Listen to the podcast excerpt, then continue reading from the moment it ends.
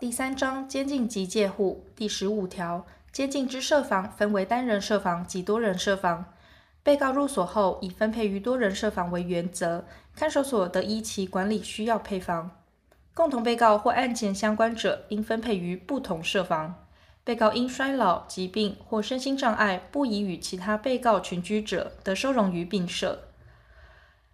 第十六条，看守所应严密戒护，并得运用科技设备辅助之。看守所任有必要时，得对被告居住之设房及其他处所实施搜检，并准用第十二条有关检查身体及辨识身份之规定。为戒护安全目的，看守所得于必要范围内运用第一项科技设备搜集、处理、利用被告或进出人员之个人资料。看守所为维护安全，得检查出入者之衣类及携带物品，并得运用科技设备辅助之。第一项、第二项与前项之戒护、搜检其检查，不得逾必要之程度。第一项之第四项科技设备之种类、设置、管理、运用、资料保存及其他应遵行事项之办法，由法务部定之。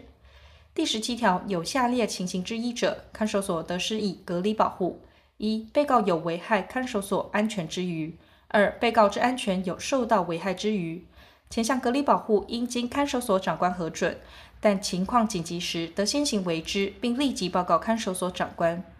看守所应将第一项措施之决定，定期报监督机关备查。看守所施以隔离保护后，除应以书面告知被告外，应通知其家属或最近亲属，并安排医事人员持续评估其身心状况。医事人员认为不适宜继续隔离保护者，应停止之。其家属或最近亲属有数人者，得仅通知其中一人。第一项隔离保护不得逾必要之程度，于原因消灭时，应即解除之，最长不得逾十五日。第一项施以隔离保护之生活作息、处遇、限制、禁止，第三项通知及其他应遵行事项之办法，由法务部定之。第十八条，看守所对于刑事被告为达羁押之目的及维持秩序之必要时，得限制其行动。被告有下列情形之一。经为羁押之法院裁定核准，看守所得单独或合并适用戒具，施以固定保护或收容于保护室，并应通知被告之辩护人：一、有脱逃、自残、暴行、其他扰乱秩序行为之余；二、有救护必要，非管束不能预防危害。前项施用戒具、施以固定保护或收容于保护室，看守所不得作为惩罚被告之方法。施以固定保护，每次最长不得逾四小时；收容于保护室，每次最长不得逾二十四小时。看守所除应以书面告知被告外，并应通知其家属或最近亲属。家属或最近亲属有数人者，得仅通知其中一人。第二项情形如属急迫，得由看守所先行为之，并应及时呈报为羁押之法院裁定核准。法院不予核准时，应立即停止使用。借具以脚镣、手铐、链锁、束绳及其他经法务部核定之借具为限。适用借具逾四小时者，看守所应制作记录使被告签名，并交付缮本。每次施用戒具最长不得逾四十八小时，并应记明起訖时间。但被告有暴行或其他扰乱秩序行为致发生骚动、暴动事故，看守所认为仍有继续施用之必要者，不在此限。第四项措施应经看守所长官核准，但情况紧急时，得先行为之，并立即报告看守所长官核准之。看守所应定期将第二项、第四项措施实施情形呈报监督机关备查。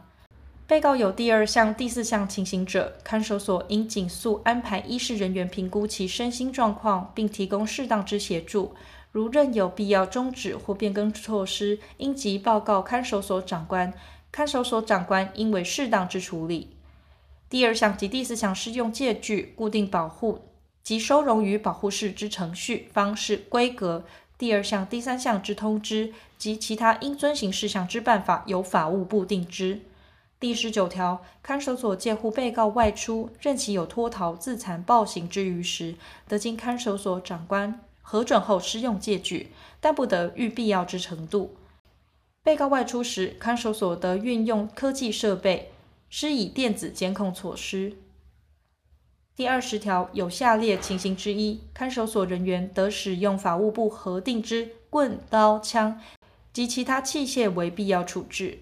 一、被告对于他人之生命、身体、自由为强暴、胁迫或有事实足认为将施强暴、胁迫时；二、被告持有足供施强暴、胁迫之物，经命其放弃而不遵从时；三、被告聚众骚动。或为其他扰乱秩序之行为，经命其停止而不遵从时；四、被告脱逃或图谋脱逃不服制止时；五、看守所之装备设施遭受劫夺、破坏或有事实足认为有受危害之余时；看守所人员使用枪械以自己或他人生命遭受紧急危害为限，并不得逾必要之程度。前二项棍、刀、枪及器械之种类、使用时机、方法及其他应遵行事项之办法，由法务部定之。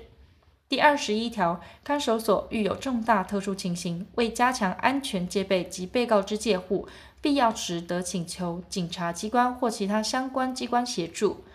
遇有天灾事变，为防护看守所设施及被告安全时，得由被告分任灾害防救工作。第二十二条，遇有天灾事变在看守所内无法防避时，得将被告护送于相当处所；不及护送时，得暂行释放。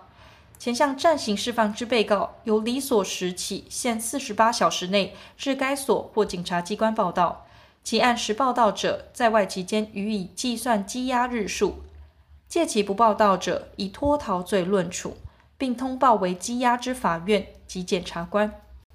第二十三条。被告之祖父母、父母、配偶、子女、兄弟姐妹或配偶之父母丧亡时，得经看守所长官核准，借护返家探视，并于二十四小时内回所。其在外期间，予以计算羁押日数。被告因重大或特殊事故有返家探视之必要者，经报请监督机关核准后，准用前项之规定。被告返家探视条件、对象、次数、期间、费用、实施方式、核准程序、审查基准、核准后之变更或取消及其他应遵循事项之办法，由法务部定之。